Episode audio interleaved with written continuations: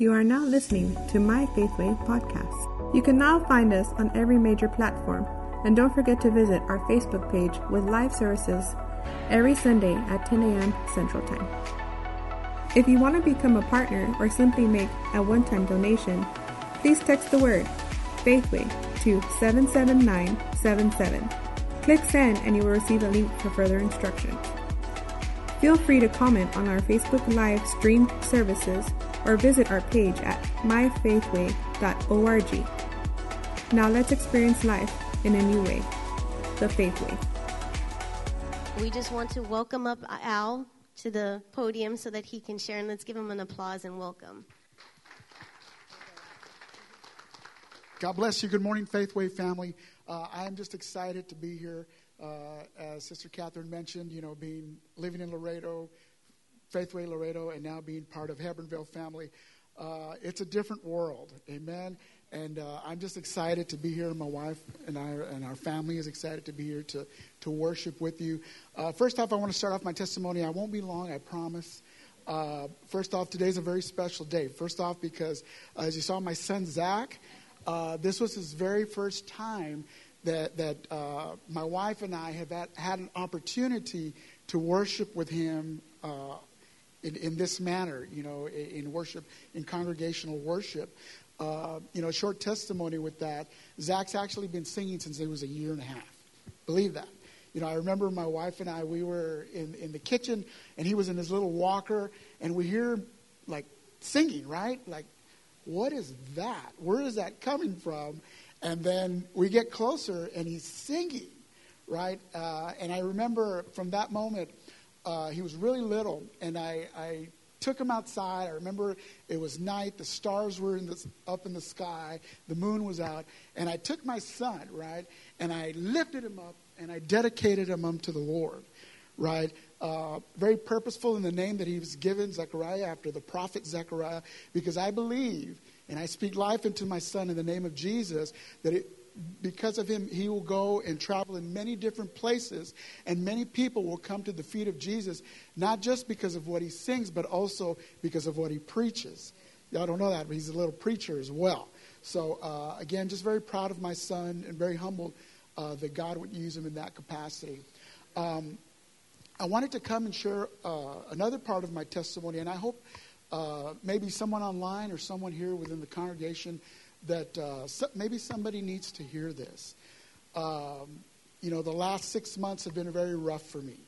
Uh, in late September, uh, my twin sister passed away uh, to COVID, right? Didn't see it coming, and then all of a sudden, you know, she was here and then not here. But I have faith knowing that I'm going to see her again. Um, I miss her dearly. There's not a day that goes by that I don't think about my twin sister. We were very close, obviously, growing up as twins and, and so forth. Uh, and then, you know, going on with my testimony, back in De- December, right after Christmas, um, I wound up getting sick with COVID. And I was sick for 14 days. Uh, I mean, just really, really sick and you know where I'm monitoring my oxygen levels every day, and you know I'm, I'm, below 90 percent, and you know I'm in the 80s, and my wife tells me if it gets any lower, I'm going to take you to the emergency room, and I told her no, I'm believing in Jesus that I am healed. And she says, Well, if you get down to 80, I'm taking you to the emergency room. I don't care what you, I will call the ambulance and you're going, right? And I didn't tell her that it, I had gotten down to like 77.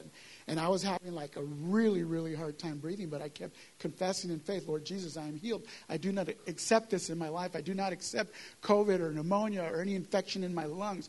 I will get up out of this bed. And it reminded me of a time that uh, I had actually, this was back in 2010, I had gotten a really bad lung infection, infection in my lungs. I'll be flat out honest with you, I didn't know if I was going to make it. But I remember crying out and praying to the Lord and saying, Lord, you know, I, I, had my little girl, I had my little boy. They were still very, very little. I said, God, if, if you still have work for me to do, and, and things that you want me to do in your ministry, whether it's music, whether it's preaching, whether it's teaching, whether it's writing books, whatever, God, you have for me in my life, God, I'm going to walk out of this hospital. And by the grace of God, I did. And, and here I am today. Well, I, I, I was reminded of, of, of how sick I was. I said, Lord, I remember your promises. Back then in 2010, you healed me. And, and I got up out of that hospital bed and I walked out. I said, I'm believing by faith that I'm going to get up and I'm going to get out of this bed. I was 14 days, right? And uh, my wife's looking at me and, and you know, and she's telling me, You're going to die, right? And I was like, No, I, I, I do not accept that over my life. As sick as I was, could literally not get out of bed. Marcos, thank you so much for always checking up on me and seeing how I was doing. And, you know, and, and uh, it's always good to have a brother in Christ who, who just looks out for you. So thank you so much, my friend. Uh, and and I'm, I'm going to be honest with you, the last two weeks have been very rough for me as well.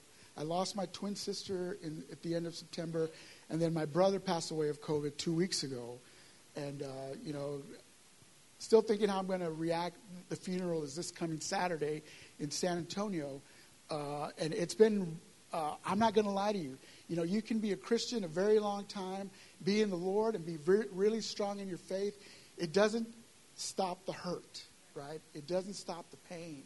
You know, how my, um, my brother was uh, very influential in my life. He, he was six years older than me. He was a pastor uh, of his church in San Antonio, a striving congregation. And, and I ask you to uh, lift up New Beginnings Church because obviously they're without a pastor at this time.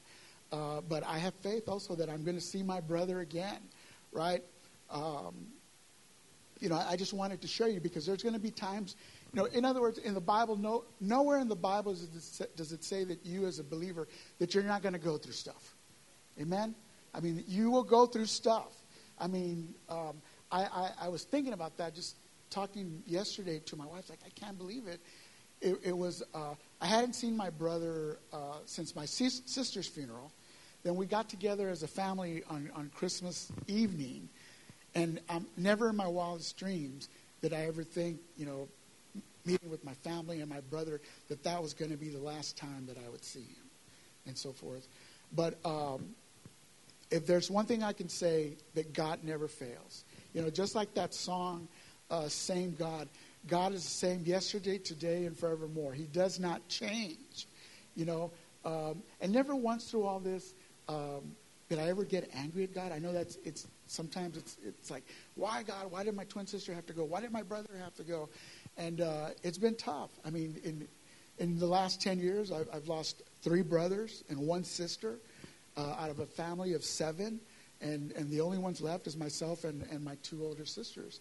So you kind of look at life at a whole different perspective and say, okay, God, life is precious, life is short.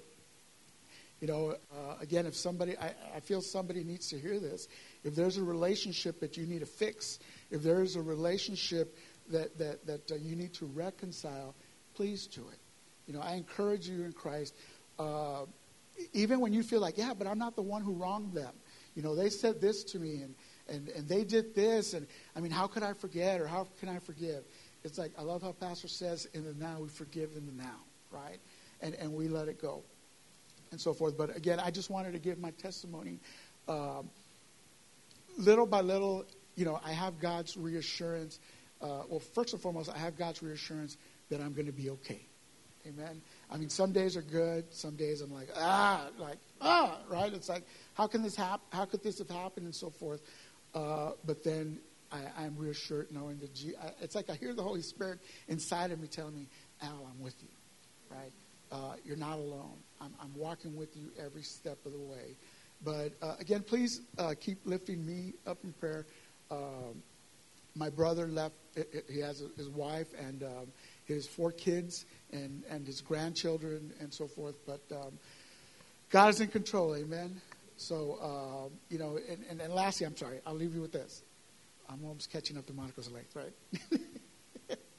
um, when I was going through that, when my sister passed away, and then when, when I had gotten sick, I, it's like I got to the point where in ministry, my wife knows, right? I shared it with, with Monica's like, bro, I don't want to do this anymore, right? It's like, I'm done. It's like, what do you mean you're done? You know, you, you, you you play a musical instrument, and I was done. I was like, if at that point in time, I was like, if I never play ever again, I'm I'm done, right? I, I don't want to play anymore. I, I have no desire to, you know, I'll sell all my musical equipment and all my guitars and my instruments and stuff. But I'm reminded of what I said to God in 2010, right? I said, Lord, if you get me out of this bed, right, if you still have work for me to do, I'm going to do it. And here I am. Amen. Uh, I'm excited to be part of this family.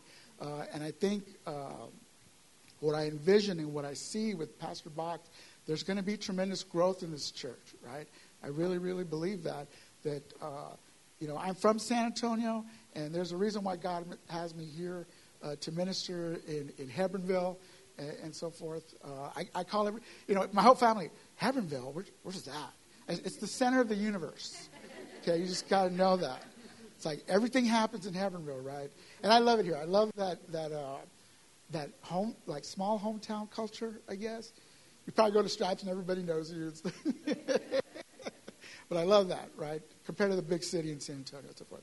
But God bless you. I just wanted to share those words with you. Thank you. Thank you, Brother Al. Can we give him an applause for sharing? Thank you, thank you.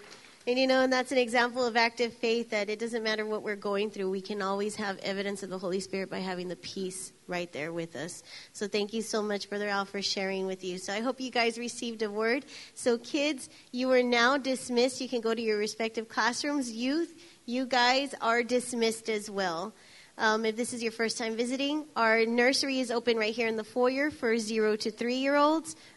Jam Club is right next door from four to six year olds. Super Kids is heading outside with Miss Miriam, seven to eleven, and youth will be with Miss Betty. So at this time, let's go ahead and open up our hearts and get ready to receive the word and experience life in a new way, the faith way. Well, good morning, everyone. Thank you, Al, for sharing that. Um, God is good, amen. There you go, sir. I know you know, when, when, you, when you're called to preach, you get this anxious thing. I know anxious feelings. I always do it. And all the preliminaries, you're like, oh, I don't want. So I'm, not, I'm, I'm going to try to take very little time on this, but I want to do this on the front end because once I give it to HH, um, you know, he'll just hand it over to me to close it. And I want to talk to you just for a few minutes. Um, that way he's free to, to do what he needs to do and not. So we're going to pick up the offering at this point. Don't go to your pocketbook or wallet yet. I want to talk to you about, first of all, a couple of things. First of all, Cuba. I, I had a conversation with, with Pastor. You know, we are very focused on Ukraine. We already began to send money. It was, I'm not going to give you the details on what it took to get one account set up. But I, I ended up, you know, one transfer got canceled. I mean, it's, everything's upside down over there. But we finally got it, and we're just waiting for um, from Luda to confirm. You can put a picture up there of RJ, so you, so you guys know what I'm talking about. Luda is in Poland, and she's part of um, Pastor Andre's church in Kiev. Pastor Andre posted a picture yesterday in his church. He's standing with uh, one of his um, church guys holding an AK 47 as they're praying for him. And he's having church services in Kiev as we speak. Well, not as we speak because he's eight hours ahead, but I'm saying he did not leave Kiev. They did not cancel church. That's the kind of Christians we're dealing with, you know. And, and again, kind of trying to not focus because I, I want H to speak and I want to put at the front end, but guys, you know, watch the news enough to keep informed. Don't watch the news enough to get depressed. But um, you know, Luda, she's she's been we've known her for many many years. H knows her, Diana knows her, um, of course, Monica knows her many, real well. Great translator, and she had to go to Poland, and she's there. So where the money that we're sending Luda, she's directing it right now. There's a biggest refugee crisis the world has seen. Over two million people have gone into Poland. Poland, you know, you imagine if two million people came to Texas within two weeks. What would that be? imagine that. That would be unreal, right? So Poland's dealing with that. So the money that, that you guys are helping us for Ukraine, we're, we're trying to support two streams. One of them is, is the women and the children in Poland, which Luda is completely connected to. And the other one is in, in western Ukraine with Chernivtsi with our good friend Dimas and Oksan and Tolik. All those people have been in this church. Andre has been in this church. These are people we know. You know, these are not just, you know, oh, everybody's talking about Ukraine. No, we've been in Ukraine since 2004. And we love these people, love this nation, and it's totally heartbreaking. I'm telling you, I've been fighting a, like a, I don't know if it's a spiritual depression on Ukraine because it just it's like breaks my heart every time I you know just because I know I, you know I see this city it's like oh, I walk there and it's all destroyed you know it's crazy, but um, so anyhow that's Luda pray for her. But um, you, you, can take it off, RJ. I want to I want to focus a little bit on, on Cuba right now, and I want to speak to our online audience. I, I, I prayed about it as, as Al and everything. As, I, I really don't address you guys up. I do want to address you this morning, especially those who are watching me online, because when we talk about offerings and giving, We want you guys to be part of this. You know, if, if you're joining us online and you're getting the word, well, join us online on everything because this church does a lot with very little. And, you know, we encourage our online audience. Don't, don't limit. Well, you only got five bucks. Give the five bucks. You know, every penny makes a difference. You know, um, we God has called us to some of these things, and I don't know how else to tell our online church get involved. You know, if you're part of the church, you should. You know, the, the PayPal, you know, the, not PayPal, the, the PushPay account. You know, the text to give, all that is set up, and you know, there's drop down menus. You know, I think you know this is time for people to wake up to what's going on.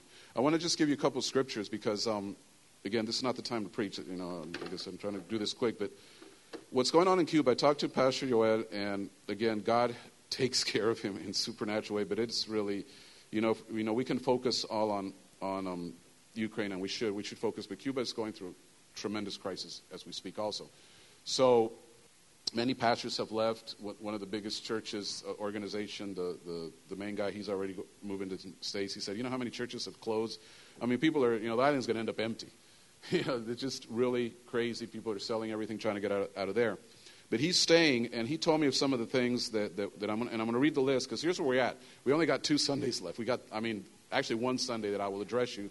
So anything that's going to happen has to happen by next Sunday as far as what we can take. But, I, but let, me, let me set it up with what the, the, the, word says. I really like the Passion Translation. If you want to go to it, fine. I'm going to go just quickly. It says 2 Corinthians 9, 6, 8 says, Remember this. Now, 2 Corinthians 9 is in context with 2 Corinthians 8. And 2 Corinthians 9, and a lot of people, you know, a lot of preachers, we use this to try to pick up an offering or, or basis. And it's good, it's Bible truth, it's spiritual truth. But this was written in a desperate plea to help needy people. That's where that was written. this was Paul telling the Corinthians, you guys need to get with the program. The, the, our, our brothers and sisters in Jerusalem are going through tremendous crisis. That is exactly historically what's happened in that letter. He says, I'm on my way. I don't want to spend too much time talking about this. When I get there, have the offering ready. Because even the poor churches of, of Macedonia, the very poor churches gave themselves to this. Because our brothers and sisters in Jerusalem are in a lot of need. What happens if I change our brothers and sisters in Cuba? What happens if I say our brothers and sisters in Ukraine? These are family. You might not know them, but I do. And I want you to, sh- I want to tell you some of the needs. I don't know how we can get these.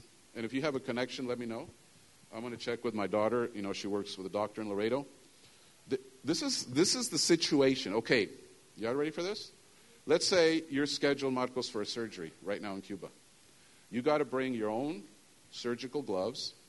You got to bring your own, what do you call that, H, the sewing string, whatever, technical term, sutures. You got to bring your own God. You got to bring your own medicine. You got to bring your own antibiotics. You got to bring your own everything. And then maybe the doctor will operate you because he has nothing to operate with. So in his order, again, I, this is completely, like say, Greek to me. H, you'll, you'll be able to translate it way better. Uh, and this is in Spanish, but he needs, um, well, here, this is the suture in, in, Cuban. It's, maybe you can translate it in English. That's the, the, the gauges of the strings of the, do you want to like say that in English? Because I don't know how to. Well I mean the thing is the numbers that follow are the the numbers that follow this, you, you would actually have to come like get it, uh, take a picture of it. But the numbers that follow are like the size. Uh, but basically, Pro that's a, a, a, name brand. But then nylon, uh, nylon sutures, polyester sutures, um, uh, silk sutures, catgut. That's really what it is. um, okay, Branula, you got me that one. I think it's like catheter. catheter. Oh, okay. Um, uh, gloves and gowns, the surgical gowns. I think that's what you oh, call them in English. Surgical stuff. Yeah, I mean, like, okay, so basically, you better bring your own ER if you're going to the ER. So, again, I don't know if anybody on all the other things that we're taking to Cuba in a couple weeks can, can get any of this stuff, but if you can, we need it. Um, this is the first time they've ever asked for this. It's really strange. And he's telling me, he says, Pastor Box, it's, it's really bad. He said, God takes care of us. And this, this I'm, i want to end with a joy note because it is, I don't know, you know, this is, you want to see God's working hand. I, I wish we could just pack you all in an airplane, take you out to Cuba because Yoel's church, amid of this crisis that we're telling you about, where there's hard to find food, you can't find medical supplies, you can't find Tylenol, you can't find anything, they're feeding 200 people every Sunday. Every Sunday, the whole church gets fed. And that might be like the best meal of a lot of those church people. You see, Second Corinthians says, remember. It starts with a remembrance. It says, Whoever sows sparingly will also reap sparingly, and whoever sows generously will also reap generously. But pay attention to this. Each one of you should give what you have decided in your heart to give. And listen to this. I like this. Not reluctantly or under compulsion, for God loves a cheerful giver. Well, let me back that up with two Proverbs scriptures, and then I'll be done. Whoever despises his neighbor is a sinner. Well, so I don't live in, you know, your neighbor is whoever is next to you at any given point of your life. Whoever despises his neighbor is a sinner. But look at the context of Proverbs 14 21. But blessed is he who is generous to the poor. So the neighbor in that context is, is the person that's lowly compared to you. You know, America's going through tremendous crisis, and, and and I were talking about our inflation, and, and yes, we're hurting, guys, and it's, you know, well, I didn't vote for him, that's all I'm going to say. But um, at the end of the day, we're not in Cuba. We're not in Ukraine. And as bad as you think your life is right now, the best thing you can do is sow a big seed. And I mean big seed that means significant to you. That's what I mean by big, not big and put a bunch of zeros behind. I'm trying to say what is significant to you because that's what the Corinthians says is you should give what you have decided in your heart. I mean, I don't know how to plead to you, how to plead to my online church to say, I'm not trying to, I don't need your money. If I was doing this for the money, do you agree with this statement, HH? I would have been gone like the next week after we started this church. This is not, and if you feel like, oh, why should we give money to our church? That's your business. That's between you and God. I could care less what you think. I love you. Hope you get it. But this is the way God prospers people. He doesn't prosper people. Give a hundred, I'll give you five wishes. That's nonsense. That's witchcraft. He prospers people when God's heart is in your heart, and God's heart is looking at the poor and the needy. That we are, there are brothers and sisters in the Lord. And as bad as your week you thought you had, and as bad as you think your life is, you have no idea what those people in Ukraine are dealing with. You have no idea what the people in Cuba are dealing with. You have no, I don't have a context. Even when I go to Cuba, I don't have a context because I go to a hotel. I get food. I wake up in the morning, there's a buffet for tourists. I don't live in that. Now, I get it probably more than, and I, say this very humbly, but I probably get it more than anybody in this church because I've been there so many times you know, and traveled that nation. I've been up and down Cuba. I've, I've been all over Ukraine. You know, I've been up as north, south, east, west, trains, boats, you name it. And that's no joke. We've been on boats in Cuba to get from one island to another, all kinds of crazy stuff. I know that place. And I still don't get it. And I just say that. Pray about this church. We got two weeks left. You know, we're trying to do what we can in Ukraine. We got, you know, we got about, not a lot of money, but we got about five or six hundred allocated for Ukraine that still has to get sent.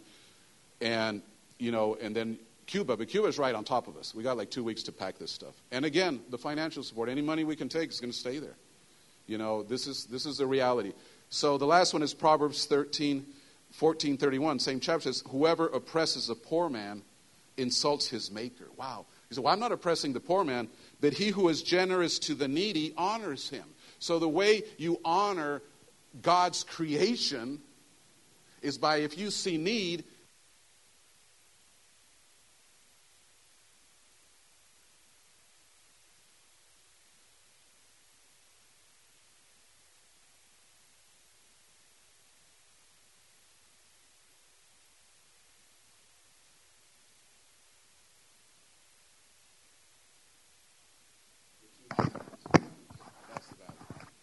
again this morning again. I'm done. You look at your heart and you pray about anything. That's why I said when I was going to pick up the offering at the front, and I said I don't want you to go. Okay, I got to write a check. You got to listen to this because at the end, you know, even if you don't, you might not even want to do an offering right now. You might you might wait till the end of the service. Listen to the Lord. You know, we're going to listen to what H is going to tell us. I'm really excited about this. I really am. But at the end of the day, throughout your week, listen to the Lord. He might wake you up in the middle of the night about this on a Tuesday. Well, that's the beauty of online giving, right? It doesn't matter where he wakes you up. The only thing I want you to do is just be, I'm not asking you to give a penny, I'm just asking you to be obedient. Make sure that it's not delayed obedience. Because delayed obedience is still disobedience. I've been there. God had, you know, I'm not going to go through all these stories, but I've had a couple of those where the Lord told me to bless somebody and I kept waiting on it and waiting on it, and yeah, I'll get to it, and I'll get to it. And the Lord finally, you know, actually, He did wake me up in the middle of the night. He said, You know, He needed that money two weeks ago. That was what I heard. And boy, you talk about 8 a.m. taking care of something. But that's the kind of stuff. When God drops something in your heart, guess what? There's a timestamp. And we are time stamped on this. So again, this is not about this morning's offering. This is about what God will speak to you from now on because we're not letting go of Ukraine. I was supposed to be there in June. Obviously, that's not happening. But we're not letting go of Cuba. This is, gonna, this is part of who Faithway is. Amen? So, again, thank you. Thank you guys for your generosity. I want to do this because, again, I need to take this time for you to feel what's going on, get the sense of what we are dealing with. Amen? So, said that, give a big round of applause to my friend, my brother, right hand, left hand around here. H.H. Garza.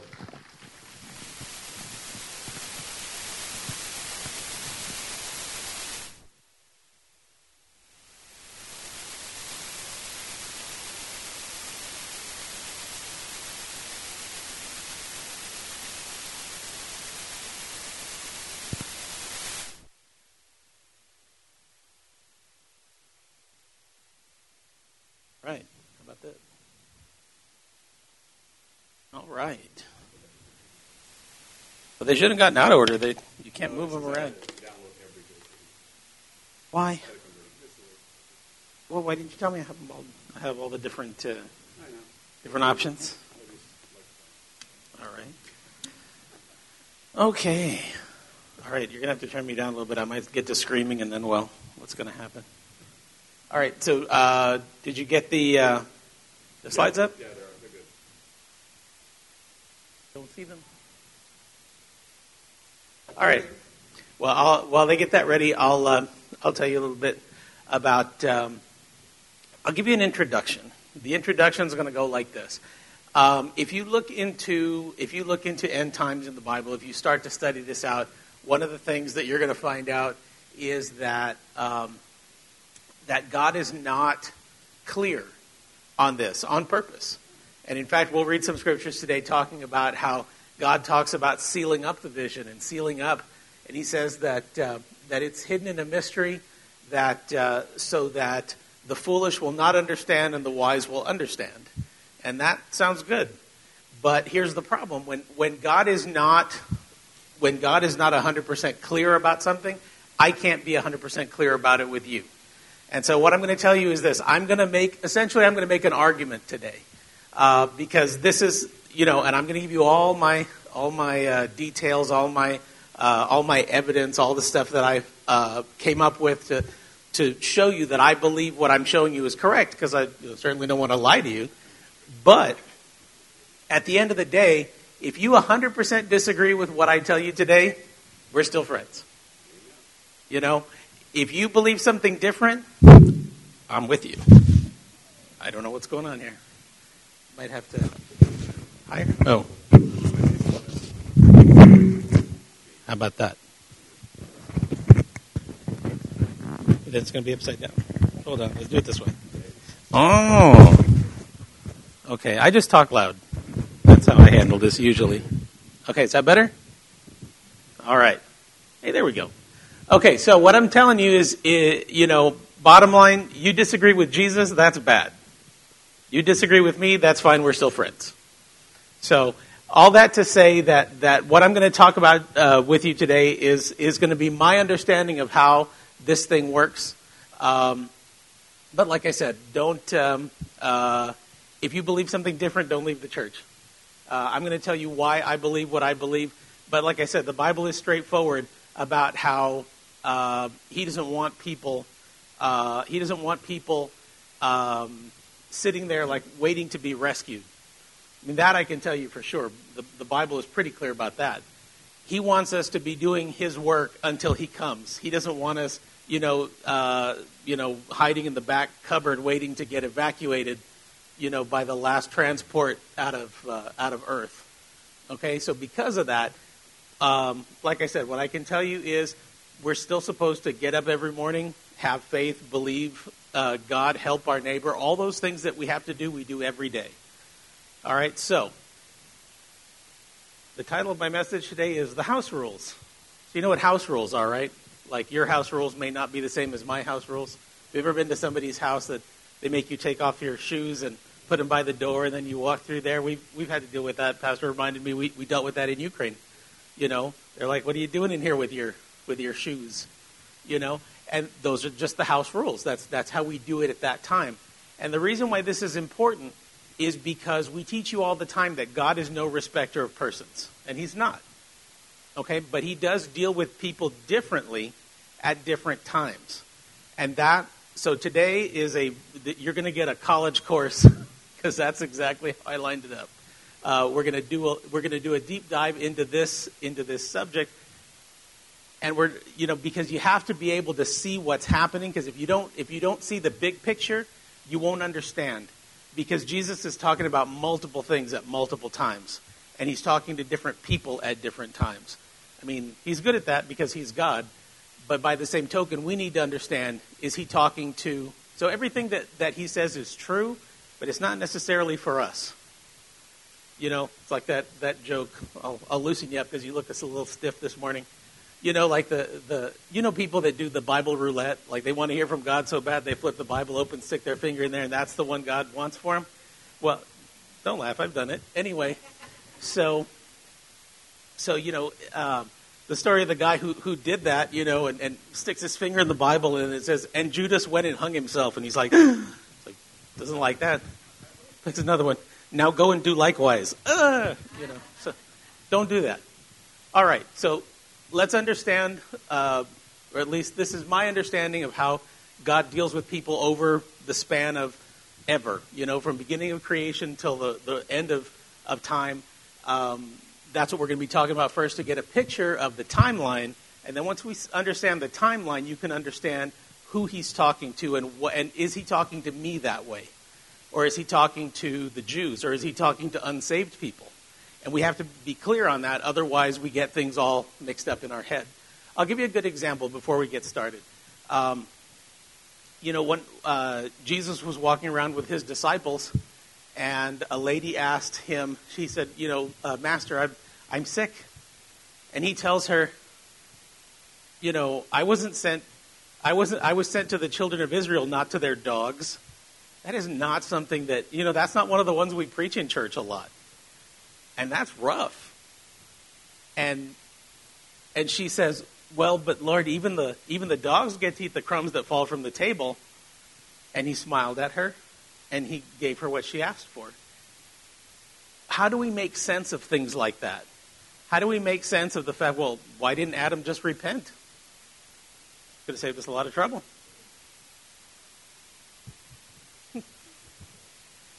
so let's let's go into that and you'll see I'm going to try to make some sense of these things in the Bible that we kind of don't major on because they don't they don't really make sense. Let, let's start with that. Go ahead. Oh, let's sing now. I'm just kidding. All right, there we go. So uh, I want you to take some notes because uh, Matthew 21, Luke 19, they're the same events. Okay, there's actually even there's there's another version of this in Mark. Uh, these are all related. This is talking about Jesus' last week. Okay, so Jesus goes up to the week that he's crucified, I should say the week before he's crucified, to, he goes to Jerusalem to celebrate Passover. And a lot of important things happen during that week. This week, we call it, uh, in, in Christian circles, we call this Palm Sunday or the triumphal entry. Uh, but this was when Jesus came to town, that, that to Jerusalem to get ready to, to uh, observe the Passover, and then ended up with the crucifixion. Okay, so when he walks in, uh, if you remember, uh, like I said, it, it, you, if you, you probably have the picture in your head, but it comes from all of these sources together. That's why I'm not pulling the actual scriptures up. But you probably remember where he comes in and they find a donkey, and he sits on the donkey, and he comes into town, and people are throwing palm leaves at his feet, and they're, and they're saying, Blessed is he who comes in the name of the Lord, Hosanna in the highest. And if you understand a lot of the symbolism there, those palm leaves, that's how the Romans used to welcome their, their generals after war. You see, back up a little bit, and what's happened just before that is the resurrection of Lazarus. I believe that got around. Lazarus got around after people had seen him dead for a, almost a week. You know, so people are there is this there's this excitement in Jerusalem that Jesus is about to come and save everyone. And that's, if you, again, dig into what Hosanna means, it means, Lord, save us now. Okay? So they're thinking that this is a political revolution and here comes the Messiah and he's going to kill everybody and we're going to drive out the Romans and and they're thinking as it turns out incorrectly. Two important things happen there that we're going to dig into today. One is Jesus weeps over the city. So they welcome him as a conquering hero and the next thing that happens is Jesus walks in, looks around and starts to cry. That's odd. Second thing is that while he's while he's sitting there weeping over Jerusalem, he says that he's crying because the things that belong unto your peace, but right now they're hidden from your eyes. What's he talking about there? Okay, so this is this is the, the you know th- these are parts of the things that that that I'm talking about. So he he goes into the city. He's received this way. He has this private moment, just kind of him and God, you know, with what's about to happen. And uh, next slide, please. And then if, if you go on a little further in both Gospels, what you'll see is it's right after this point, right after he brings those things up, that he starts talking about the temple being destroyed and what's going to happen to Jerusalem. And the disciples start asking him, when will these things be? And again, you find that recorded in all the scriptures that, that, that in the last week they started talking, they started asking him, you know, Jesus, what, what are you talking about? Because they're expecting victory and he's telling them about destruction. So they're confused. And that's when Jesus gives them the signs of the times. Now, to understand, we're going to come back to that next week. But in order to understand what he's telling them, or, you know, in other words, the framework of what he's telling them, you have to understand that when he begins talking, he's talking to two groups of people at two different times. And that's why it gets confusing, and that's why we have to start here first. Next slide, please. All right, so to understand the way God is going to deal with, you know, what, what Jesus is talking about, about this destruction, we have to understand the prophecy that people refer to as the 70 weeks of Daniel. Okay, a little background here. About 400 years after David, um, the Jews were being disobedient. They were not, they were not uh, doing what God asked them to do. And what ended up happening was that, you know, God warned them several times with the prophets. I mean, I'm condensing half a, half a millennium of history. But basically, uh, God told them to do stuff and they didn't do it. So at least we can identify with that. Now, unlike them, they didn't have repentance. What happened to the Jews were they were taken, they, they lost their promise. They were taken out of the promised land. And as part of that, um, Nebuchadnezzar, the Babylonian king, came in and took over Jerusalem and hauled everybody off. And the way it worked back in back in those times, if one country would invade another, they would take hostages. Now they treated them really well because they were royal blood and and and you know they um, you know so Daniel was probably related in some way to King David and that kind of thing. But see, here's the point. The point is if your son is over there in the enemy king's house, you're probably not going to act up, even if they're treating him nice, because you know that the, the day that you you raise an army, the day that you you know act like you don't want to be, you know, you know that that some very important family members are stuck over in the enemy king's house, and he can have them picked up and killed in five minutes. Okay, so this is just how they this is how they maintain the peace. So Daniel was treated relatively well but he was still a hostage in an enemy king's palace. So even though he was essentially went to Babylon at the age of about 14 to 16, people say, and he lived there till he was an old man. In fact, probably died in, in Babylon. Um, lived through four different kings uh, and two different kingdoms. Uh, but he had a reputation as as um, as a wise man. He's actually not considered a prophet, believe it or not by the Jews. He's just considered a really wise man because the things, and their distinction is that prophets said things to the people. Daniel was given visions and told them, and, and was told to keep it, keep it quiet. And, and because of that, Jewish tradition says that he saw things more clearly than the prophets because it wasn't for publication. Now, So Daniel was seeking God and repenting on behalf of his people. See, he's right now he understands that he's that that that his people are are removed from the land. They're removed from their inheritance because of their disobedience.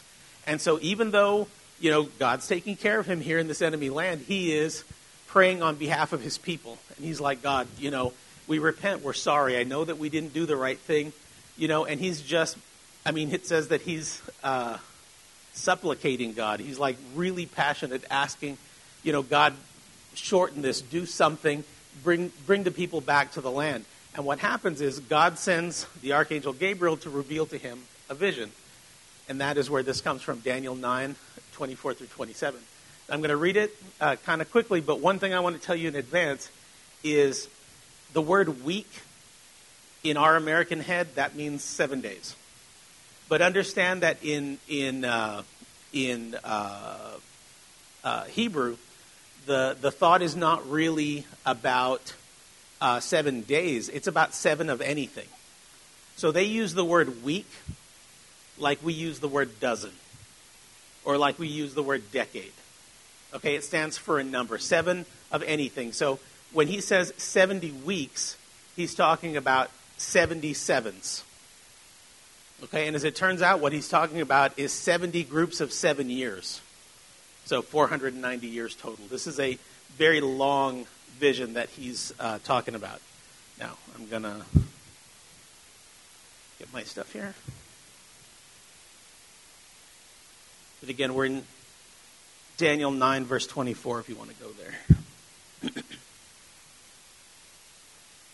Second while I pull it up.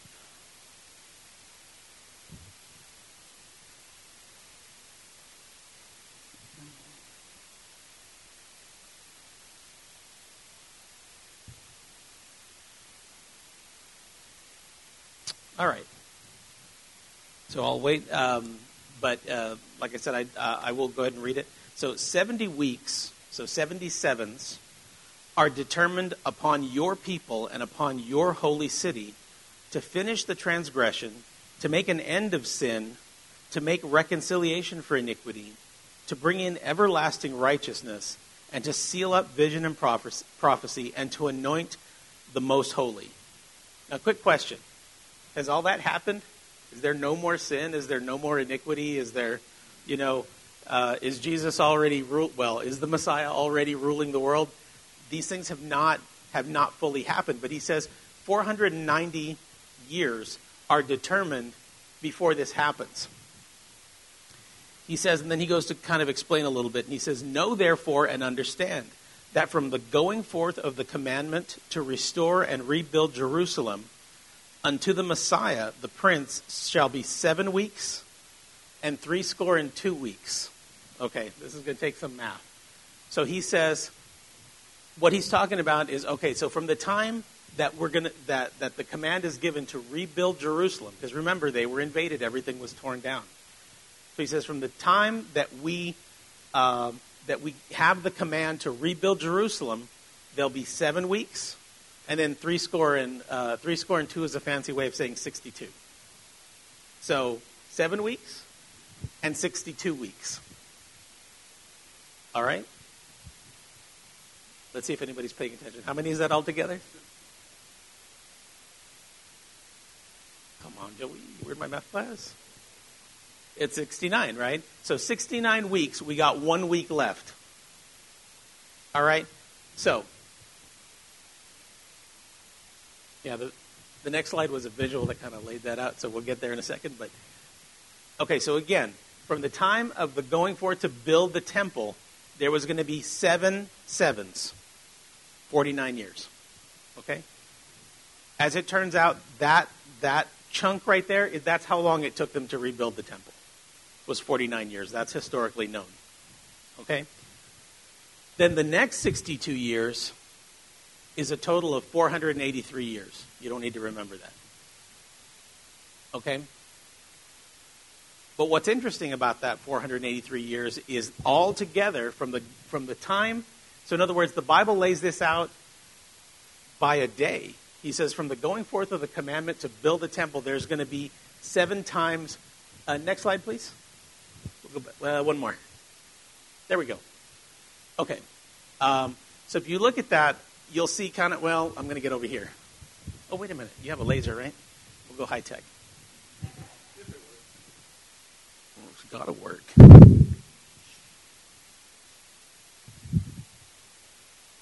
All right, or not.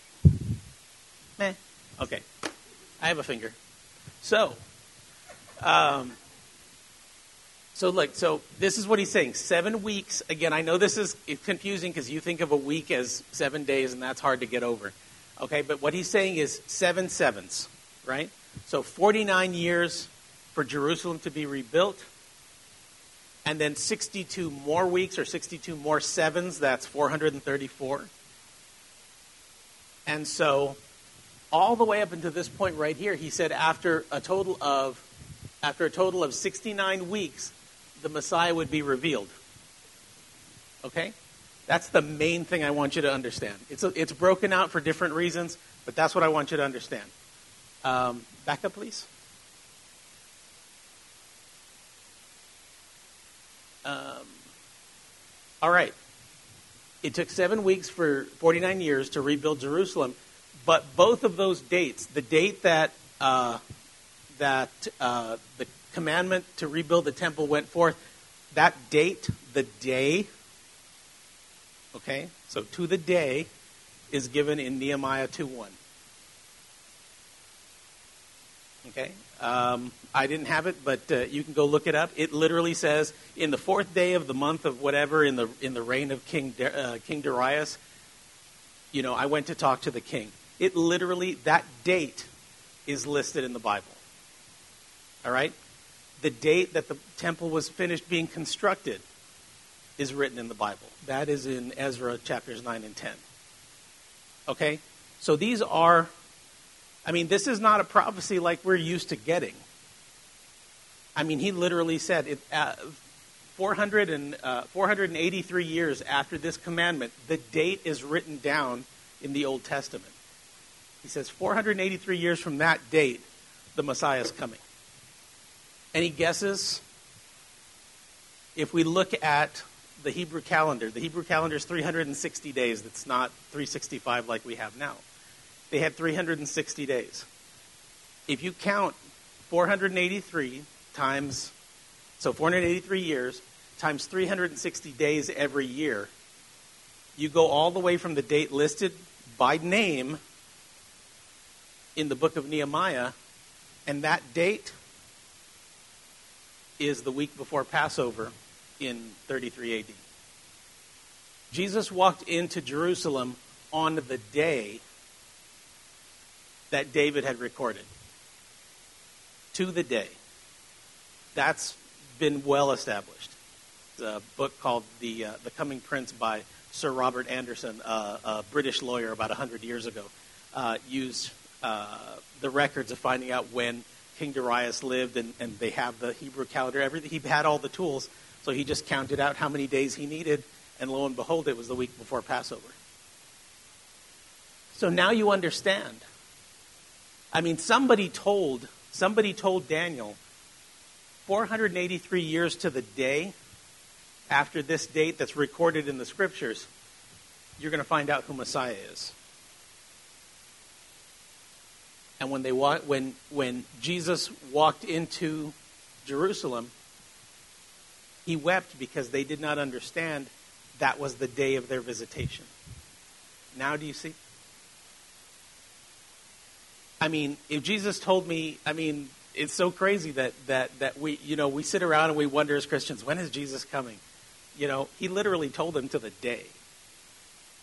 Like we don't get that information.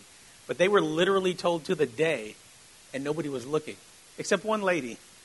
If you remember back when when Jesus was brought to the temple uh, to uh, to be presented to the Lord, you know, in the Jewish tradition, um, there was a blind woman there who was sitting there waiting for Messiah. But she's the only one the Bible records was actually looking. So, so like I said, that really is. So when we talk about exact, I mean, you can say anything you want. I mean, the Jews believe this prophecy and they don't even believe, I mean, in other words, it's written right there. They will tell you 100% this is the, the Jewish Bible. Now, they probably won't tell you that, you know, Jesus is the Messiah. Um, but this is literally written exactly. It's one of the few things that we have set down in stone to the day. Now, uh, let's back up one more time. Uh, okay. So let's go that, now that you kind of see that bigger picture, pick it up at 25. It says, Know therefore and understand that from the going forth of the commandment to restore and rebuild Jerusalem unto Messiah the Prince shall be seven weeks and 62 weeks. So 69 of those 70 weeks will have passed. The street shall be, built, be built again, and the wall even in troubled times. And after those 62 weeks, Messiah shall be cut off, but not for himself. Now, do you see how that applies to Jesus? Jesus was crucified, but not for something he did. So he was cut off, but not for himself. And he says, And the people of the prince that shall come. Okay, now we start seeing the vision change. Now we're going deeper. So Jesus is now, the Messiah has been cut off, but there's another prince that's going to replace him. And he says, the prince that shall come, where did I go? Where we are. And the people of the prince that shall come shall destroy the city and the sanctuary, and the end shall be with a flood. Until the end of the war, desolations are determined. Now remember, there's 69 weeks have passed, there's one week left. All right? It says, And he shall confirm a covenant with many for one week, for that last seven years. And in the midst of that week, he shall cause the sacrifice and oblation, the, the, the services in the, in the Jewish temple will stop. And it says, For the overspreading of abominations, he shall make it desolate. I'm going to kind of give you a, there's a lot in there, but what he's talking about is that there's going to come a time in the future where someone comes in, makes a covenant of peace, and saying, no, no, no, the, the Jews are going to be able to live and do what they do normally. And he's going to sign a peace treaty that apparently is seven years long. But right smack in the middle of it, he stops everything that's going on in the temple. And he says, we don't need to do this anymore because I'm God. Now that's not that's not actually listed here, but when they talk about the abominations that cause desolation, that's what they're talking about. Is someone else going into God's temple and setting himself up as God. All right? And that shall happen until the desolation is poured out, or rather, until what was determined should be poured out on the desolate. Okay, so basically that that seven weeks. So take a step back. I know we're, we're dealing with a lot of stuff right now, but take a step back and now look what happens. So he says there's 70 weeks, and at the end of these 70 weeks, I'm going to wrap everything up. There's going to be no more sin. There's going to be no more iniquity. That righteousness is going to be revealed. We won't need prophecy and, and visions anymore. We're going to we're to deal. We're to we're to shut this thing down. Okay. But then he says after almost all after 69 weeks of years, 483 years, Messiah is going to show up, but then he's going to be cut off. And that 70th week, that one week that still hasn't happened yet, still has to happen. Seven years still have to pass on God's Jewish clock, if I can say it that way, in order to, to, do, to fulfill what he said to Daniel. So we see in this scripture right here, we see stuff that has already happened, all the way up to you know the, the rebuilding of the temple that happened. You know the the revealing of Jesus as the Messiah happened, but then you know judgment and uh, and this person claiming to be God in this last seven days, uh, rather this last seven years, this last week hasn't happened yet, and so that's the beginning of understanding why why there's like different timelines going on. Okay, does that make sense? So so he's talking about something, but part of it has happened and part of it hasn't happened, and he really just kind of skipped over Jesus, the crucifixion, his resurrection, everything that we know of is not mentioned there. It just says the Messiah was revealed, but then he was cut off, but not for himself. And he goes on to what happens that last seven years. All right? So, what I'm going to propose to you is that what happened is that on Jesus' crucifixion and resurrection, the way God was dealing with the world stopped. And grace came into the world. Okay? Grace came into the world. People like you and me, people that are not Jewish, are able to accept Jesus as Messiah and become and, and get saved. But then at a certain point, that window is going to close. And when that window closes, we're going to go back to the way the world used to be, which was there are only two groups of people the nations, which is what the Bible calls people who don't believe in God, and uh, his people, the Jews. You know, so there's like Israel and the nations, and that's it. Right now, we have three groups we have Israel, the nations, and us, the church. Okay? So something, something's going on right now that is interrupting that 70 weeks. Make sense? Okay, that's, that, that's why I've been talking for 20 minutes now, is to, is to get you to see that, that there's an interruption, there's a big parenthesis in the middle of this 70 weeks, and that's us. That's the church because he could not tell them. You see, the only reason why we got to get saved is because the Messiah was offered to, to the church, I mean, rather to the Jews, and they rejected him. And I could take you back to those scriptures that talk about how, you know, when a, a rich man invited all his friends to a party and nobody showed up, so he's like, all right, if they're not going to show up, let's get everybody off the street and we'll get them in here. All right? That's us. All right? His people were invited. They were like, no, no, no thanks. We're good. You know, give us Barabbas, the son of the father. I won't even get into that. That's, that's a joke.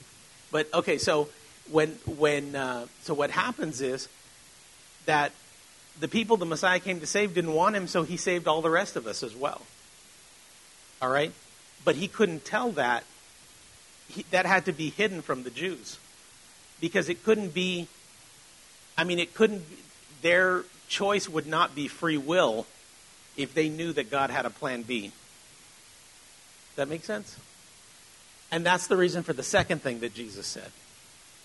When he said that they were, he wept because they didn't recognize the day of their visitation and because they did not, the things that were, that were set aside for their peace, for their reconciliation with God, were hidden. So in other words, everything, everything that that that uh, that, well, actually, I've got it right there. Uh, Paul explains what Jesus meant in Romans 11. So I'm going to go there real quick. It's not not on there, so you don't need to change. But um, let me read you some of that because now it, it, it kind of begins to explain why this uh, why this period of grace was kind of hidden from the Jewish people.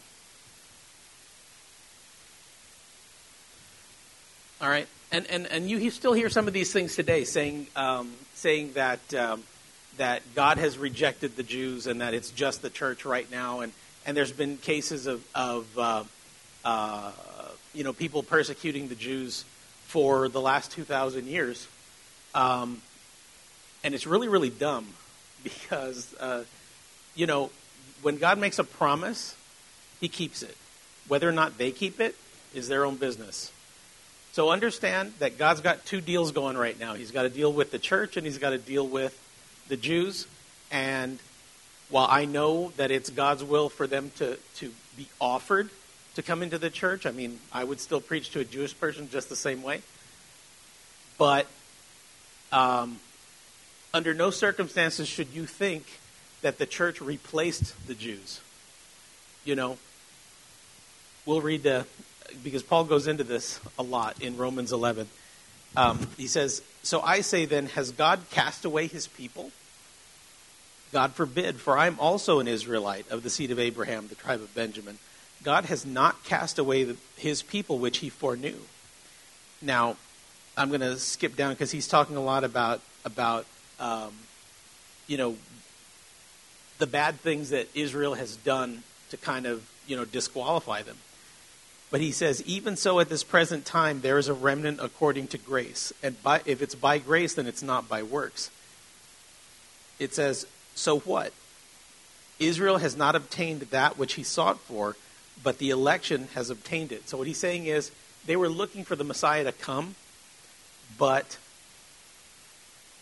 they they didn't they didn't get him the way they expected, and it says, in other words, they were expecting overthrow by by war, and instead they got overthrow by grace. They weren't expecting that, and he says, and the rest were blinded. He says, as, as it is written, God has given them the spirit of slumber, eyes that should not see, and ears should not hear, unto this day. And so what he's saying is, I'm not going to read all through there, but it's it's worth a read if you if that's an issue for you, like how God treats the Jews and Christians sort of differently.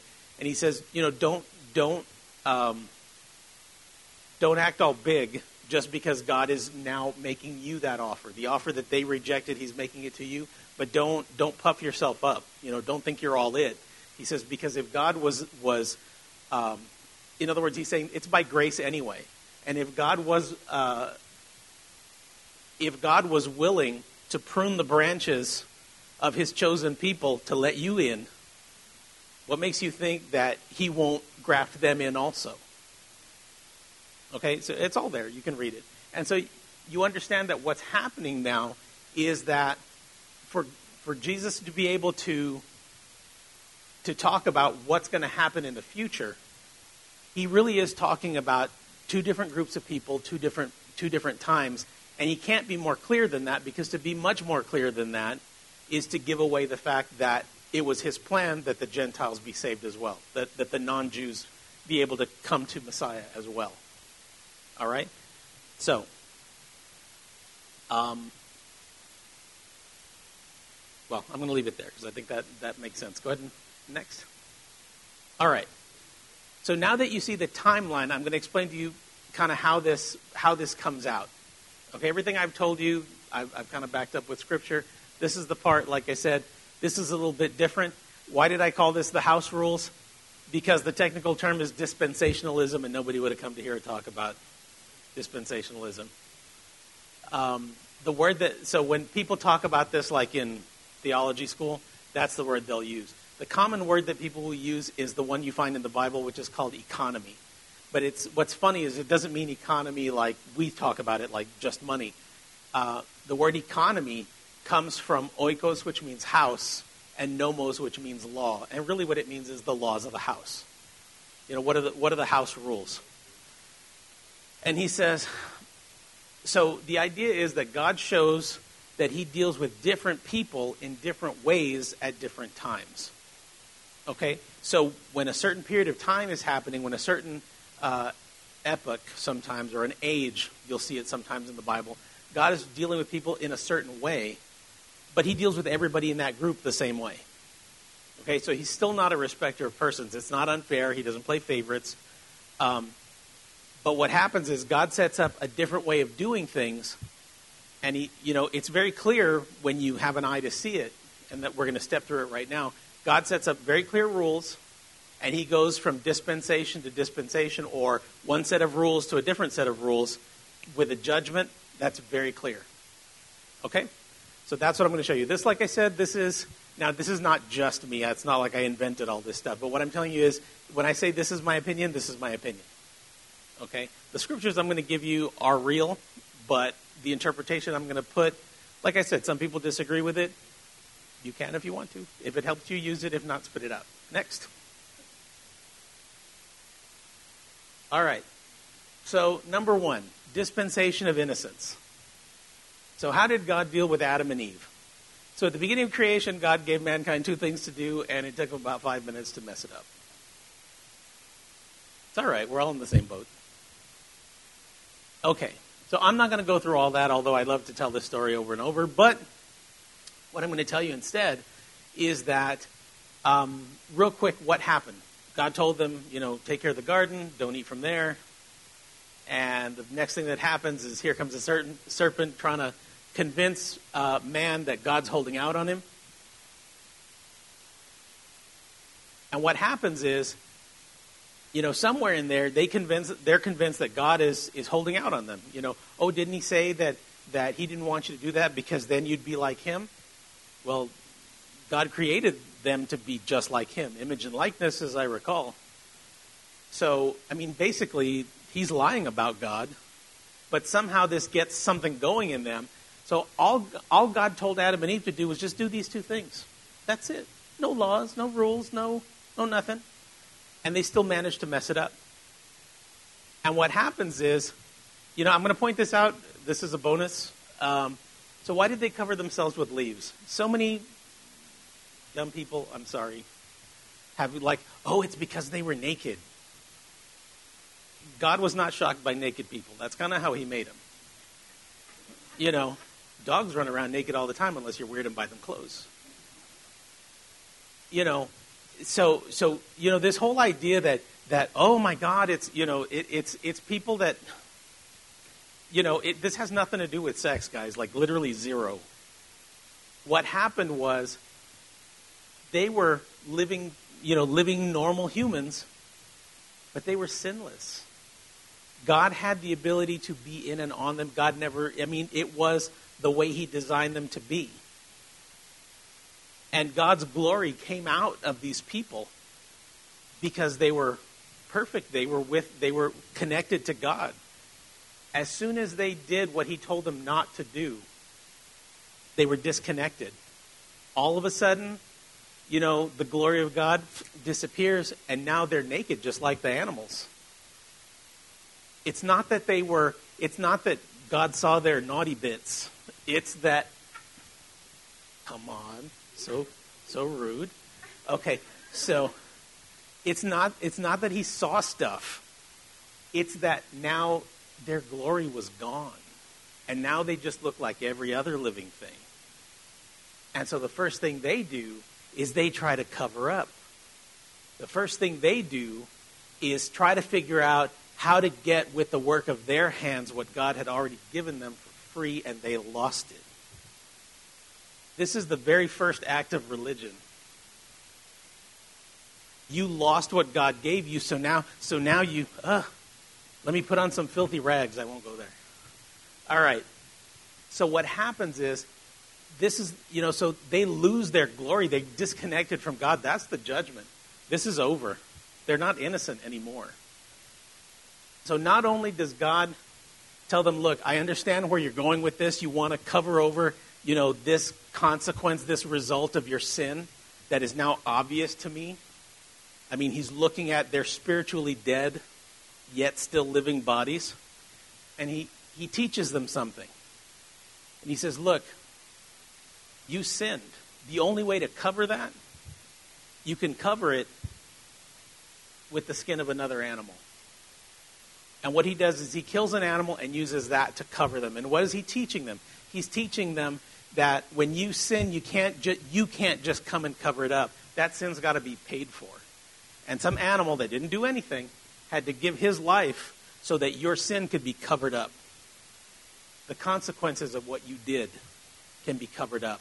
And in doing this, he's preaching to them the gospel. Okay, so God judges this dispensation by separating himself from mankind. God is not, God was with them. They were perfect. They chose a different path. God couldn't stay there. So God had to leave. And they became spiritually dead. So the, the end of this dispensation of innocence ends with okay, so they can't they can't relate to God anymore the way they used to. That's over. So judgment has fallen. All right? He also, as a bonus, taught them the price of sin and the price of reconciliation blood for blood. All right? That was the first dispensation. Second, next, was the dispensation of conscience. Okay? So now nobody had sinned, nobody had done anything, that's over. What's, what, what does he do now? How does God deal with people now? He says, okay, well, you know, let, let, them, let them interact with me based on what they think is right. Okay? On, on their conscience. We know a lot of people like this. They don't need to come to church. You know, God knows how to talk to me. That's already failed. Don't tell him. All right. So, Cain and Abel. So, mankind is managing their relationship with God according to their own conscience. They're trying to do what's right, what they think is right. And very quickly, they learn something called self rationalization.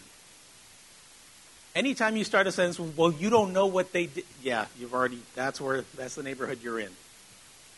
You know, all things considered, you know, oh, you know, you need to come to church. Why? I'm not Hitler. Well, Hitler's not your not your standard. Those are all rationalizations. Well, all things considered, I'm not that bad. I mean, I, you know, I could have done this, but I'm only doing that. That's all. That's this. All right? So what happens? So Cain and Abel bring their sacrifice. They bring what they think is good. I'm going to throw another thing here. Why did God accept Abel's sacrifice and not Cain's? Okay, I've seen a lot of people like, well, it's because God needed meat. Sorry, no, God wasn't from Texas. No, it's that God was doing keto. No, I'm just kidding. So what happens? The reason why it's it's there, guys, it's there. Go read it. It's a good book. Abel, yes, Abel brought he brought he, what he he was raising animals. But it doesn't say he brought some animals. He said he brought his firstlings. He brought the first ones. And then he brought some fat extra. You know, which that is that speaks of abundance. You're giving the best of what you have. And it was actually very, very important back in the day when you look at cultures that don't have food. Fat becomes super important. And so to give that up, to give that to God, is just like so Abel gave God the best of what he had, and Cain gave him some stuff. I mean, it's pretty clear. You go read it, that's what happened. And so then, like, Cain's all stomping around, you know, like a two year old, and God says, You know, Cain, why are you making such a face? He says, If you, if you do good, you know, I'll forgive you, we'll be fine. And so instead of doing that, he goes off and kills his brother. Because he did what he thought was right, God didn't like it, he got offended, and he had to go give him some judgment. That's what happens when, when people are left to their own conscience. In other words, conscience is a good thing, but an unchecked conscience leads here. You go fast forward a couple of years, we get to Genesis 6 5, it says, And God saw the wickedness. Now, you've heard in this church before that wicked means twisted. Okay? So the twistedness of man was very great in the earth, and that every imagination of, of the thoughts of his heart was only evil. Okay? So, what happens when you leave people up to their conscience all the time with nothing else? What happens is ultimately they begin to rationalize everything they do. You know, and then you get, you know, then you get concubines for Jesus and, you know, potheads for Jesus and strange things like that. You know, and what begins to happen, I mean, this is for free, but eventually over time, people begin to make God in their own image. You know? And that's what happens is that, is that, you know, you're committing a sin, you don't like people telling you it's wrong, so then you invent a God that likes that. I'm going to stop there. Okay. So God ended that dispensation with a flood. So God was like, okay, so so you can't you, you can't just you can't just stay good. I mean, I start you off good, you can't stay that way. How about how about you just do what you think is right? Nope, that doesn't work either. This one ends in, in, in a flood and, and, and people are judged. Next slide, please. So after this is what we call the dispensation of civil government. And what happens here is man begins to grow and multiply, and they begin to have leaders to themselves. And you know what? Maybe that's the problem. Maybe they need someone of good character to lead them, some man who's, who's a good guy to tell them what to do. Maybe that's the problem. And that's where we get Nimrod. Now, God had commanded mankind to multiply, to, you know, replenish the earth, not to find a nice place next door and start a kingdom. I mean, that's literally what you see happening. God told them, you know, go. You know, you're out of, you're out of Eden, you know, go. And so what happens is they literally move like right next door and plant roots after he's told them to go. And not only that, I mean, not only, not only disobedient that way, but then they get a good idea. Let's get together and we'll get a tower and we'll build it up to where God is for what? To say hi? No, this is direct rebellion, folks. If we, get, if we all get together, there's no way he's gonna, he's gonna, you know, come against us. And so they begin to build. I mean, in their minds anyway. I don't think they were ever going to get there, but in their minds, this is what they're planning. Let's build a tower. Let's get together. God can't, God can't overrule us if we're all together, you know. And what happens is that God judges that as well.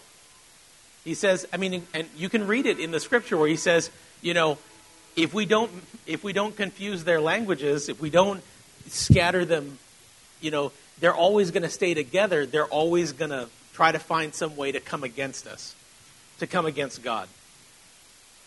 And so God judges that, scatters the people. So no more clumps of people trying to pretend they're better than God. All right. Next slide, please.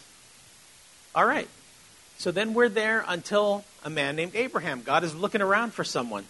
And God finds Abram, a moon worshiper, and basically made some promises to him. Promised to give him an heir, to give him a nation, protection, the blessing, land. All Abram had to do was believe. And we know from the Bible that that belief was accounted to him for righteousness. And it was. But there was a certain point where the promises of God. Now, keep in mind, God made promises, and, and He's seeing all of these things come to pass. So God shows up, God makes him promises, he does what God says, and he starts getting results right away. And then all of a sudden, he comes up against something that God promised him that he can't believe. The fact that he was going to have a son when he was 90 plus years old. And so you know the story. He decides to help God out a little bit. You know, in case you don't know what I'm talking about, instead of sleeping with his wife, he went in and slept with the, the serving lady, and she gets pregnant, and a whole lot of other stuff happens from there. And God doesn't talk to Abraham for about 10 years. So, even, so get me now, when, when God made a promise to Abram, he kept it. But Abram couldn't always keep his promise back to God. So, even this, while it was great, ultimately doesn't work. Because even though God makes you really good promises, I mean, come on, I feel lonely. God makes you a really good promise. You believe it, you get it. Somehow, that the next time, the next thing doesn't seem that easy to believe. All right? And that's, that's when it breaks down. Okay? So, what happens is when we have these promises from God, even that, just by itself, just having His promise, isn't enough we find a way that, that, that we end up failing. We end up not believing what he said. God ended that dispensation by giving the law. So, in other words, remember, there was no laws during, during Abraham's time. And even Jesus, Jesus even talks about that, but we won't go into that. Let's look at the next one. Um, so the fifth one was dispensation of law. Now, this is Moses. So Moses you know, so you're going to say, well, okay, well, it's not really fair. We didn't know. We didn't know we weren't supposed to do that, God. You know? You know? The, um, um, you can make the argument, or at least people can make the argument, well, it's not really, it's not really fair. You know, nobody really told me I wasn't supposed to have more than one wife. You know, you can make those stories. So how does God deal with that? God says, okay, you want to know how, when I say good, what I mean? This is what I mean. And he gives them the laws. And the people are all excited. It's there in Exodus 19.8. It says, All the people answered together, All that the Lord has spoken, we will do it. They honestly believe that. Now, Paul says that all that did was cause sin to increase because as soon as you tell somebody don't do that, all of a sudden, any parents in the any parents in the house? Okay, so so, what happens with that dispensation of law? That is the dispensation that Jesus was born under. That is the dispensation they were under the law. And he said, I didn't come away to I didn't come to do away with the law. He's talking about that. That is how the Jews were living in the time that he was born. Uh, was they were living under this under this dispensation. You had the priest that oversaw the law and how do you do the law and this is how this is how everything works and this is how you do that. That was the system he was born under that system will be judged in the way that Daniel that he revealed to Daniel. You remember he says 70 weeks are decreed to put an end to or to, to finish up your people and your city. This is what he's talking about.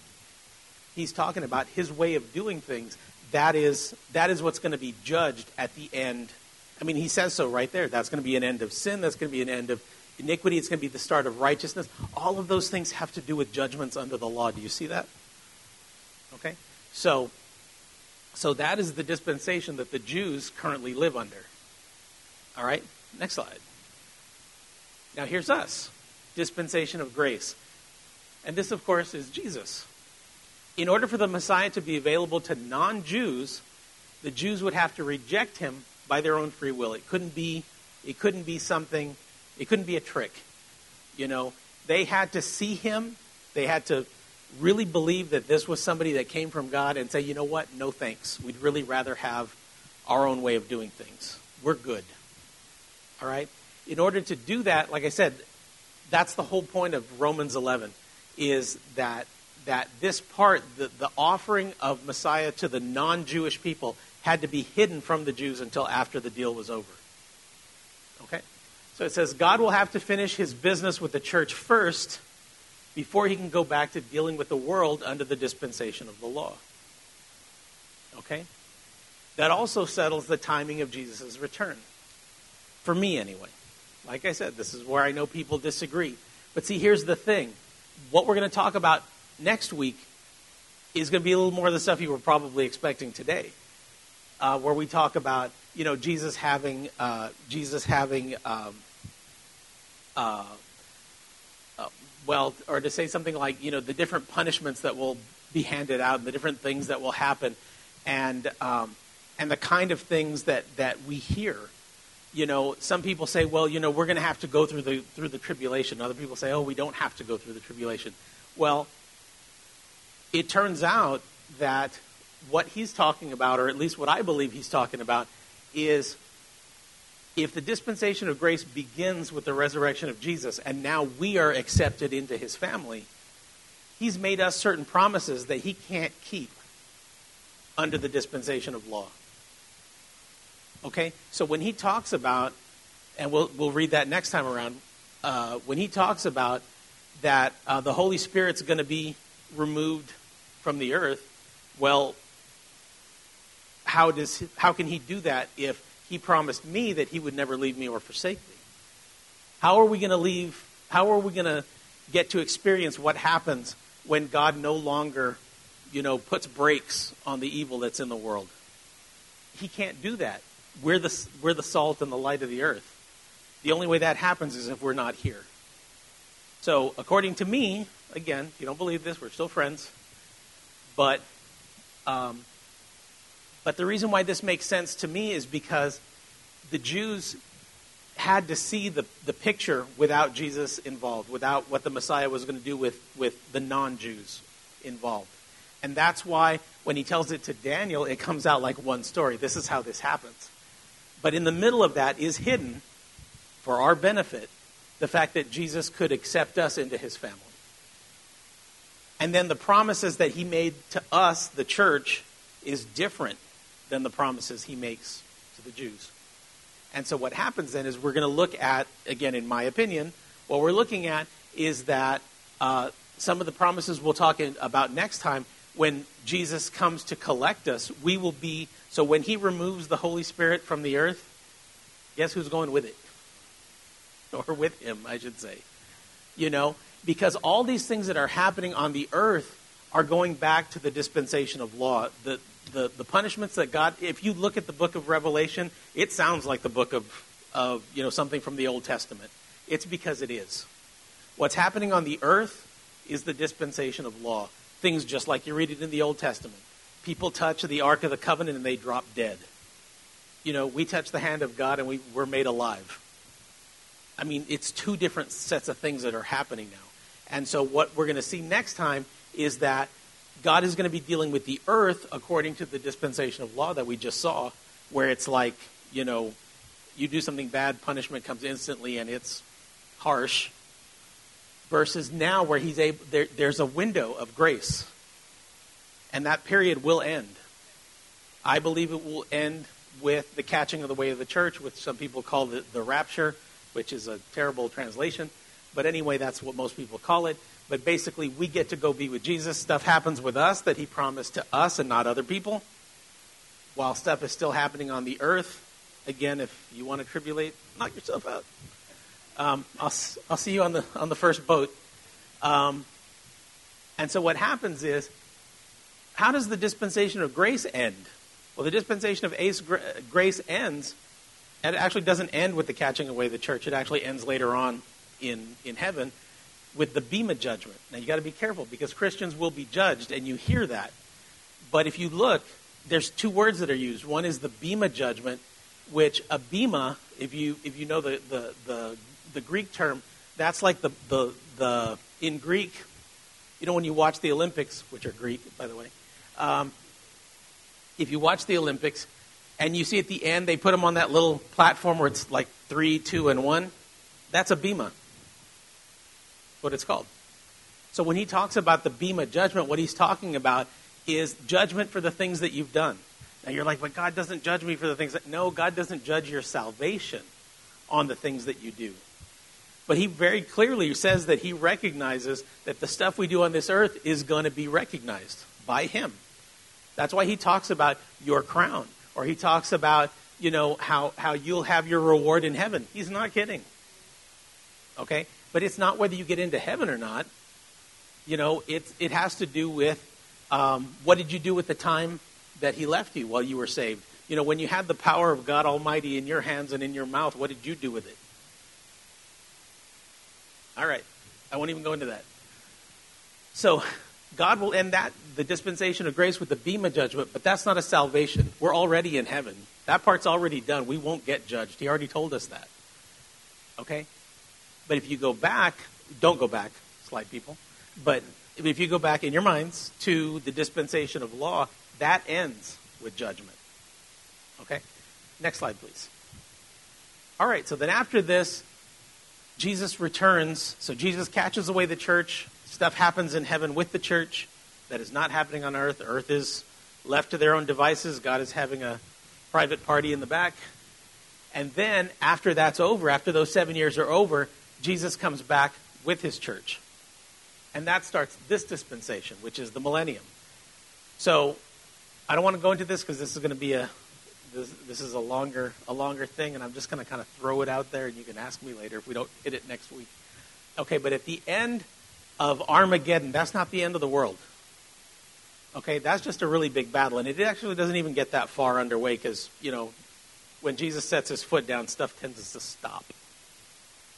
Okay, so Jesus is going to come down, stop the, the war that's happening. So there's going to be two groups of people. Okay, there's going to be people that were alive and living on the earth, the people who did not go in the in the you know in the catching away of the church, they're just regular people. They, they were going to like shoot their neighbor five minutes ago. Okay, when Jesus puts a stop to everything. So there's regular people on the earth, and then there's the redeemed people, which hopefully is us. I mean, I'll be there. I don't know. We'll see how many of you guys make it. Wow, one laugh. Okay, tough room. All right, so so that's what's going to happen, right? Is we have that we have that um, that distinction. We have, uh, and and so honestly, again, my opinion. But when God talks about us ruling and reigning, that's the time because there's going to be a lot after a thousand years. There's going to be a lot of people on the earth, and what's happening during this time is Jesus is ruling physically in Jerusalem. The Bible says so, and He's going to need people to be like governors and mayors and whatever the equivalent is. But, you know, taking care of God's stuff here on the earth, I think that's where you come in. Again, just my opinion. Okay? But um, let's just say, you know, if, if after, if during the millennium all you get to watch is a cat, maybe you, you didn't do that well. You know, if you're the governor of Texas, you might be awesome. Anyway, um, but what happens is all of that, all of that time is passing. Jesus is physically ruling and reigning on the earth, and there are still regular people walking around doing what they do. Well, after that time, you know, Satan's going to be released from where he's bound right now, and he's going to gather up all the people that really just don't want Jesus ruling. Which is, yeah, it's kind of a wow moment, right? You know, like like you can't even you can't even blame the pastor, right? Like this rule comes directly from Jesus. He handed me the note himself and you can't even deal with that. Okay? they're going to be like, you know what? Let's all get together and we'll, we'll get rid of this Jesus guy and set up our own stuff. You would think that, that would sound really stupid, but they're going to do it. God ends that dispensation with, uh, trust me, there's no fight. The Bible doesn't talk about any fight after that happens. He gathers an army, but really all he's doing, he's just doing the, the separation work. You know, they're going to all get together, and once they're in there, you know, having their first uh, organizational meeting, that's the end of that. It says God puts the, the dispense, ends this dispensation with what's called the Great White Throne Judgment, and that's what Christians get mixed up sometimes. Christians will not participate in that. But after this is over, we enter eternity with God in a new heaven and a new earth, and so shall we be with him forever. Amen. But that is the last, that's the last one. So, um, next slide. So why do we have different rules? Why, why did I go through this whole explanation? Because, again, I believe that God deals with people in different ways at different times, and the reason why he does that is to demonstrate both his justice and his mercy. Because you know how we are. You know, seriously, Jesus asked the question himself if there's any other way, can we do it that way? This answers that question no. We leave them up to their, you know, we leave them innocent. They have no sin in them. They still make bad choices. We leave them up to their own devices. They don't make good judgments. You know, we, it's just they don't have good people to rule over them. Nope, that's not it. Oh, it's you know what it is? It's that they don't really know what it is actually that you want. No, that's not going to work. You know, well, no, maybe it's, maybe if you just make real clear what you're going to give them and no punishments involved. Nope, they can't do that either. Understand that of all of these different ways that God deals with people, only one of them works, and that's the dispensation of grace. The ability for us to freely choose God. To freely choose God, not because we have to, not because there's punishment involved, but just because we can. And after that, we're still going to mess it up. But he's made a way through Jesus' sacrifice that we, so that even when I sin, I don't break the covenant because it wasn't with me. My covenant is between God and Jesus, and neither side is going to break that covenant. So I just take the benefit of what Jesus did for me because I want to, not because I even have to. And so, like I said, why did God do it this way? One, I like I said, I really believe to show people that there's there really is no other way. There is no other way to stay in a connected relationship with God other than by the mechanism of salvation and grace. That's it. That's the only way this works. We're not good enough. We can't be good enough. You can't design an experiment complicated enough that allows us to have both free will and a permanent relationship with God outside of grace. So, next slide, please. Yeah, there is no next slide, really. No, no, well, it, it really, it was just the first slide without the title. Because I didn't want to end with like words on the screen, but that's fine. Um, fade to black. But so no, what happens is, like I said, so again, everything I've told you, you know, I've, I've researched that out. I, you know, you have a now a window into the complication that is my brain. Um, this is what I actually believe, and I've given you all the evidence for why I believe that way. But it's like I said, what you believe about what I believe is fine. You know, what's really important is that you obviously believe Jesus. But I do think that, that understanding that God is, when, when, when Jesus starts talking about what's going to happen, he's talking to the Jews, he's talking to the church. He's talking about 2,000 years ago, he's talking about well, like next month or something. We'll see. We'll see how. Uh, we'll see what you what you think about that. Uh, Pastor and I were, were texting back and forth today about how we already see three of the four horsemen of the apocalypse. So you know. Um, but uh, no, that's next week. I won't get into it. But that said, um, I want you to I want you to use this as a as a springboard to maybe understand some of those questions that you had in the Bible. You know, why is it that sometimes Jesus tells his disciples, you know, go just to the children of Israel, don't tell anybody else. And then other times he says, go tell everybody else. You know, why it is that sometimes, um, sometimes you can repent? Why is it that sometimes people in the Bible can't? How is it that people can, you know, in the Old Testament speak God's word and then, you know, get saved through the flood and then go get drunk and fall asleep naked under the ark? That was Noah, by the way. You know, how is it that how is it that all that happened? It's because again, I believe that, that God deals with people in different ways at different times. And and because of that, I believe that the next thing that we're going to see is um, while we're going to talk about some things that happen on the earth, understand that regardless of how that plays out, you don't have to be involved. You know, and I'll tell you, even if I'm 100% completely wrong, and we do have to go through the tribulation, I don't have to go through the tribulation.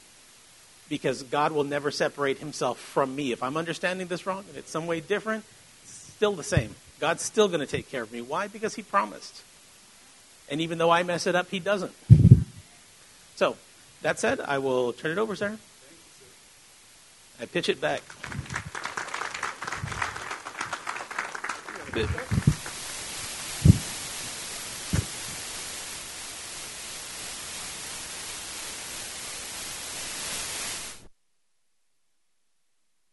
This again, we're almost.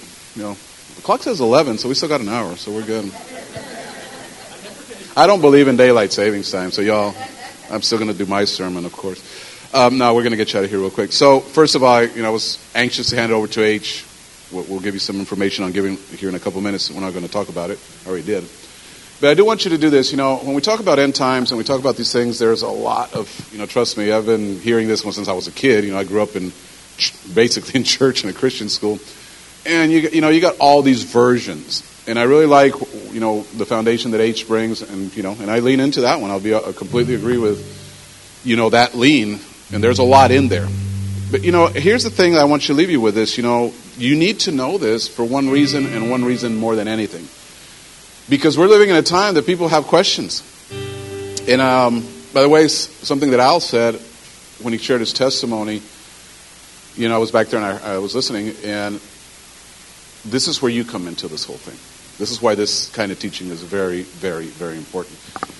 There's a world out there, your family members, your loved ones, co-workers, friends of yours, and it's not about going crazy weird and, you know, oh, it's the end of the world, you know, stand in stripes of the earth sign, the end is coming, right? You know, not doing that. But as the world is evolving, and you got to watch the situation in Ukraine. You know, obviously we're watching it from very humanitarian, our brothers, and, and painful. But if you watch it from the prophetic angle, and I don't want to step in where I think you're probably going to go next week, this thing is there in the Bible. you know, the, the Russia's in the Bible, China's in the Bible, um, the Persian, the, uh, Iran is in the Bible. All these things that you're watching on the news, they're here. They're there. So we get a front row seat to the world events. What I'm saying with this, don't, don't, this is not to, oh my God, just, no, no, no, no. This is, for, you got answers. Regardless of what your opinion is on the end times, guess what? If you believe Jesus Christ is your Savior, you will spend eternity in heaven. And if you haven't done that, this is the time to do it. Because those people outside, they're gonna, you know, they're gonna have questions about what do you think about Russia? What do you think about Ukraine? And that's why we're teaching you this. Because that'll be your opportunity to say, look, I don't know everything, but I know one thing. I'm going to line up my life to what I believe. Not only I believe, I have seen it in my household, raising my kids, my finances, my health, my mental health. Come on, somebody. You don't think the word helps your mental health? It helps a lot. We'd be completely, you know, neurotic if it wasn't for Jesus. And all that comes in to the last thing in the scripture that he referred to. I'll tell you which one it is. Right, right when he finished he said, and I'm going to give you a real loose paraphrase, but it says this it says, God will not, I mean, um, this loose paraphrase, but it basically says this God will not put through judgment or tribulation those that he loves. That is the key to what you said, right? To saying, if you go through tribulation, you still don't go through it. Because he will not let you go through it. You will be a light if that's the, the option. But you know, I, I kind of believe, I believe with H is I'm on the first load. Now, if y'all want to stay and tribulate, enjoy the ride according to your faith, let it be done unto you, right? So don't get in a, in a weird place with this. That's all I'm saying. You need to know the facts. Now, there's some guys, again, it's really hard to recommend a lot of people because there's so many points of views and some might not. But there's two people that I think, and I don't know if you agree with me on uh, all of this, but um, Charles Capps, he's passed away. he was, you know, he wrote some really good things. Um, and I had the name right there and I forgot it. And Hilton Sutton passed away. Those two names, Hilton Sutton and Charles Capps, if you want to get some reading, you know, whatever, buy a book on your own. Hilton Sutton, Charles Capps, to me are, you know, some of the, the better foundations. And actually, Hilton Sutton, he really goes into a lot of I mean, when I read Hilton Sutton stuff, it took a lot of my Baptist foundations and just threw them out, like way out there, because it doesn't even talk about just one rapture. you know, there's a lot of movement going on in end time. So I don't want to get into all that. That's not, you know, I, I am, you know, I could teach it if I had to, but that's not really, what, you know, I'm called, you know, you guys know what I'm called to teach, you know, but we need this information, and this is vital, vital, because now when you flip on the TV and you look at the news, you're like, oh, that's in here. That's why, I'm going to leave you with this, we don't have to have fear. Right? Go ahead and stand to your feet. Thank you guys for giving us a few extra minutes. And I, I, I sorry I was in a, in a hurry to hand this off to HH for our online audience in Church House. You guys can put the information for online giving. I'm not going to talk a whole lot about it. I just want you to know, pray this week. We got a couple weeks before we take off to Cuba. Um, again, you heard the, the, the, the, you know, if you guys have access to some of these medical supplies, I don't know where you even buy this stuff. I don't think you go to Walmart and buy catgut string, you know. So I'm going to do my try to figure out how we can get. I know you know through my daughter and maybe some of you are connected to the medical field, or you know a doctor, you know that's willing to donate some of this stuff. Reach out because I mean this is like weird. I mean think about. Imagine if you had to go to the doctor and bring your whole box of, like H said, your whole ER with you. That is, ins- I mean, we can't even get Americans. We can't even get our head around that. That's the reality of Cuba. So do your part with stuff, do your part with the resources, with finances. Again, you know, we're, we're never going to have enough money. I'll tell you that. You can just give us all the money you want. We'll all, you know, we're still believing that the farm we're going to build, you know, we already got a structure there, but we're going to build more on the farm that you, you know, and Faith Exchange in New York, joint effort we purchased. So the only thing I'm leaving you with is in the next, you know, 10 days, really pray about that. Just say, Lord, what am I supposed to do? I don't want you to be influenced by me or anybody picks up an offering. You need to, you need to listen to God. Because the, if you know, say, well, Pastor, I want to prosper. That's that, that's that scripture in Proverbs. Prosperity doesn't come by asking God, oh, give me, give me, give me. Prosperity comes by placing your, you know, the, the little supplies that maybe you even have, but you still have enough to help somebody else. That's, that's like the key to all this. You know, Proverbs says, he who helps the poor will prosper. You know, that, you don't need an hour of preaching to understand that. So, again, you know, we're all going through different situations. You know, the fuel is kicking all of us, you know, where because, you know, we drive a lot living, you know, we don't live in a city, so everything is. But again, as bad as you think it is, you are blessed.